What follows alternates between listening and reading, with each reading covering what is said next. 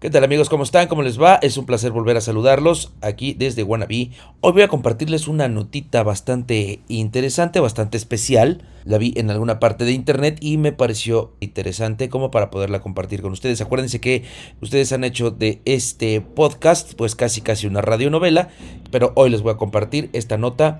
Así que bueno, pues vámonos directamente con la información que es algo perturbadora, no es algo paranormal, es algo meramente de los vivos pero está muy cabrón. Así que escúchenlo ustedes mismos, juzguen y comenten. Comenzamos. La casa de los macetones. La cárcel de la familia Pérez Noé durante la década de 1950. Con información del portal México Desconocido y otras fuentes, voy a platicarles sobre esta historia que conmocionó a la sociedad capitalina en los años 50. Cabe señalar que esta es una transcripción del texto original, por lo que podría caer en algunas imprecisiones. Comencemos con la historia. En la historia reciente de nuestro país hemos tenido personajes despiadados, asesinos, violadores y otros muchos más criminales, pero este caso es particularmente extraño. El contexto es el siguiente. Rafael Pérez mantuvo encerrada a su familia durante 18 años en la casa de los macetones en la Ciudad de México.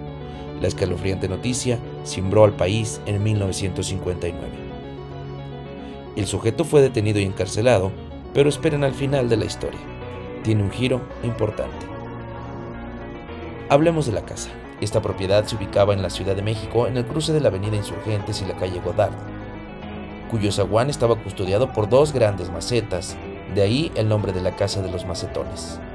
Ahí vivieron por 18 años la familia Pérez Noé, Rafael Pérez Hernández y Sonia María Rosa Noé, quienes eran oriundos del estado de Jalisco. El matrimonio tuvo seis hijos, indómita, libre, soberano, triunfador, bien vivir y libre pensamiento. Exacto. Los nombres que esta pareja eligió para llamar a sus hijos dejan ver una incongruencia escalofriante si tomamos en cuenta la situación por la que el hombre los hizo pasar durante tantos años. La casa, además de vivienda, servía como fábrica para hacer veneno para ratas, oficio dirigido por el padre de familia, pero con ayuda de sus hijos. El encierro de la familia sacudió y encabezó la sección de noticias policíacas de 1959, cuando fue capturado Rafael por haber secuestrado en la casa de los macetones a su propia familia, quienes no salían ni a estudiar, ni a hacer compras, ni a nada. Él argumentaba que los estaba protegiendo de la maldad exterior. La violencia engendra violencia. Ciertamente hubo muchas especulaciones en la prensa de la época, quienes calificaron al químico Rafael de científico loco, inhumano sujeto y loco secuestrador, entre otros calificativos, además de tener indicios de incesto entre los hijos y nunca aclarar si los niños habían sido educados en español, matemáticas y otras materias por la madre con consentimiento o a escondidas del padre. Lo alarmante de este caso fue por las condiciones en las que vivía toda la familia, ya que en 18 años se aseguró que no habían salido del domicilio, además de que eran aleccionados bajo la ética de Rafael, quien siendo ateo pensaba que les hacía un favor protegiéndolos del exterior y la maldad social. Cuando se destapó esta noticia, hubo muchos rumores entre la prensa sobre los posibles casos de incesto. Además, los médicos tacharon a Rafael, quien era un químico, como científico loco y loco secuestrador.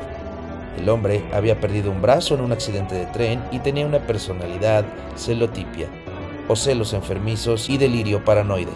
En todo caso, los sucesos y el prolongado secuestro dio pie o inspiró a tres artistas para generar obras provocativas y que generan profundas reflexiones sobre temas tan complejos como la libertad y los derechos humanos. Luis Spota con La carcajada del gato en 1964, Sergio Magaña con Los motivos del lobo en 1965 y Arturo Ripstein con El castillo de la pureza en 1972. Pero, ¿cómo terminó la tragedia de la familia Pérez Noé?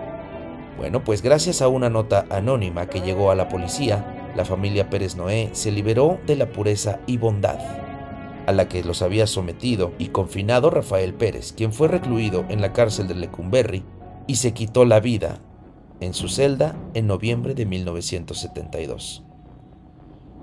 ¿Dónde estaba la casa de los macetones? En la esquina de la avenida Insurgentes Norte y Godard, una vieja casona del estilo europeo que estaba prácticamente en el abandono.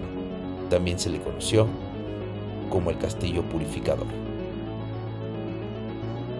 ¿Qué tal? Eh? Espero que les haya gustado esta pequeña nota. Próximamente vamos a tener más material de este tipo para compartir con todos ustedes. Así de que por lo pronto yo los voy a dejar y nos vemos en el próximo Clip. Muchísimas gracias a todos. Nos vemos y escuchamos en la siguiente. Que descansen.